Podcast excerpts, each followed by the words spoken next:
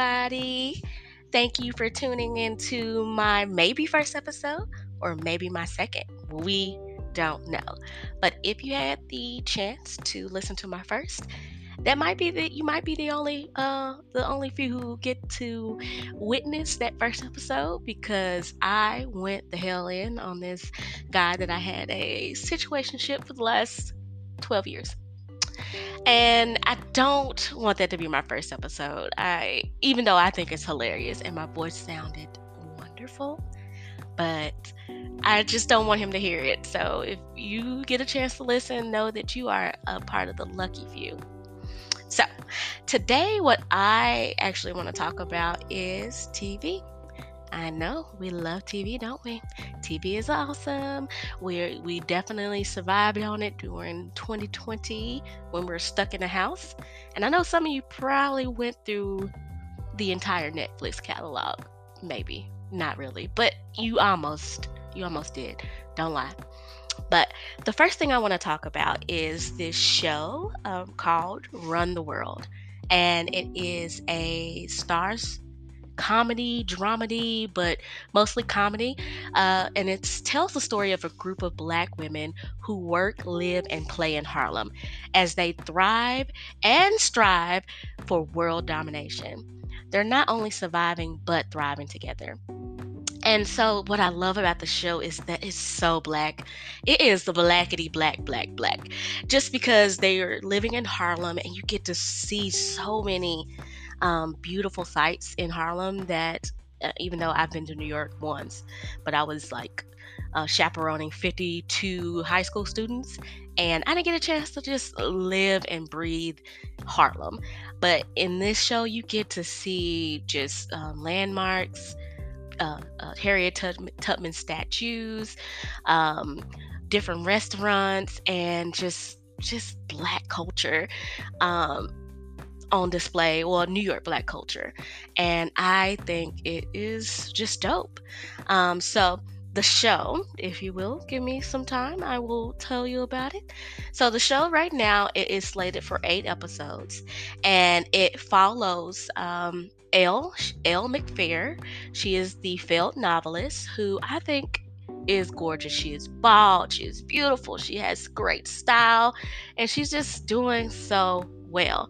Um, except even though she failed. But in my opinion, you try, boo boo. Like, she's 32, you wrote a novel and it didn't do well, but you did it. And as a person who is 35 and has been struggling with the um, with identity and just uh, struggling with success and the idea of failure, just seeing a black woman who did it and just kept on going is great. Um, but next, sorry, I get a little, I'm a tangent. That that's the name. But next we have Renee. Um, Renee is married to Jason, and she is currently going through some um, marital troubles.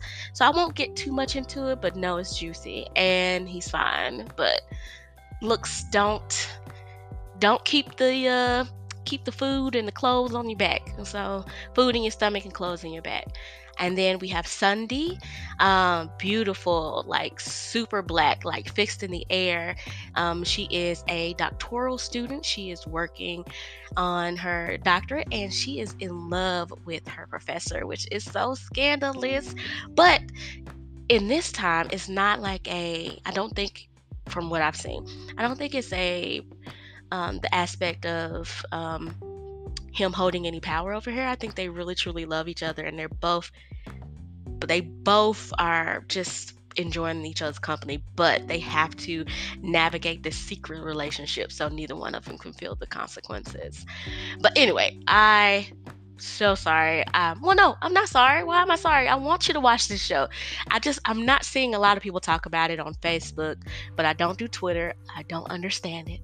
Um, I do Facebook and Instagram. So I think I'm pretty dope. And I watch TikTok. So get it, get into it. Um, but right now, so, and oh, I'm sorry. I forgot about the last woman. She is, her name is Whitney beautiful, talented banker, but she just feels like she is behind her other friends because she hasn't had this thoughtlicious out there in the streets life. And I get it. Like I feel like I've been out there in them streets. If you know me, I've been out in them streets a little bit. Um, I wouldn't call myself a hoe because to me that is sexist and it's bullshit. But I will say that I've had some experiences. Um, harken back to the first guy. Um, and then the next guy, and then the next guy. But they were all very spaced apart. I must, I must tell you that. But I want you guys to watch the show because, as a black woman, uh, relatable content is just so good. Like, they have this one conversation, um, believe it's episode two or three, maybe three, and one they talk they were talking about porn and how. one of the main characters, I'm a, I can say her name, and I, I don't think it's too spoilery because it's not giving you too much of the plot. Um, Elle, the failed novelist, she is going to get her first white dick. and she is in the process of having sex with him and she is trying but he says cock. Like take this cock. And in my head i'm like oh i never heard black men say cock. They always say dick. And so she was just completely thrown off and she does a she she escapes real fast and she just can't take it. And then when she's sitting with her girls she is talking about how it felt like it felt a little slavery. And i was like oh my god. Okay i've never thought about that because i have not had the white penis but i've had some some whiteness and it's been great to me. But i didn't get the slavery part but you know to each his own. Maybe the next guy i talk to who may be a white man may be a little slavey but no, um, this is a terrible segue. So just fast forward through this. But they were talking about porn and they were just like, black porn can look a little low budget. And I'm like, yes. And she said the one thing that I was thinking, cannot stand seeing black men with their socks on fucking. It's just something about that does something to me. And when I'm watching, when I do partake in, into the pornography, pornographia, I'm probably pronouncing it wrong. But anyway, there's always the black woman with a bonnet on and man in, black, in black ass socks or Nike slides. Like, what in the fuck is that? but anyway, I digress. Watch the show. It is great. It gives me um, girlfriend, insecure vibes. Um, what other black TV show is out there that's not about slavery? Uh does not give me lovecraft vibes but you should watch that because that is truly one of the best shows i watched this pandemic. It uh gave me life to talk about it. If you watch the episode with um when one of the main characters goes back in time and she's just in time and space she's just dope. Um i can't remember it but it is it's starring it has hippolyta in there and she is just being a beast. And so watch it. But I just love shows like this where it is um, just showing black women living the life that I want, but also still going through the struggles with relationships, um, careers, trying to balance it. And it just makes me happy. But there's one caveat I must talk about with the last three minutes, uh, well, two minutes that I'm going to do this because I want I want it to be short, and I'm also recording this at 11:56 in the evening. Um, I feel like friendship wise, because I've been having some friendships things going on in the last year, I just feel like they could be better friends. They could be they're there for each other but i also feel like there's also just a little something missing from the doc, the dichotomy of friendship between these women.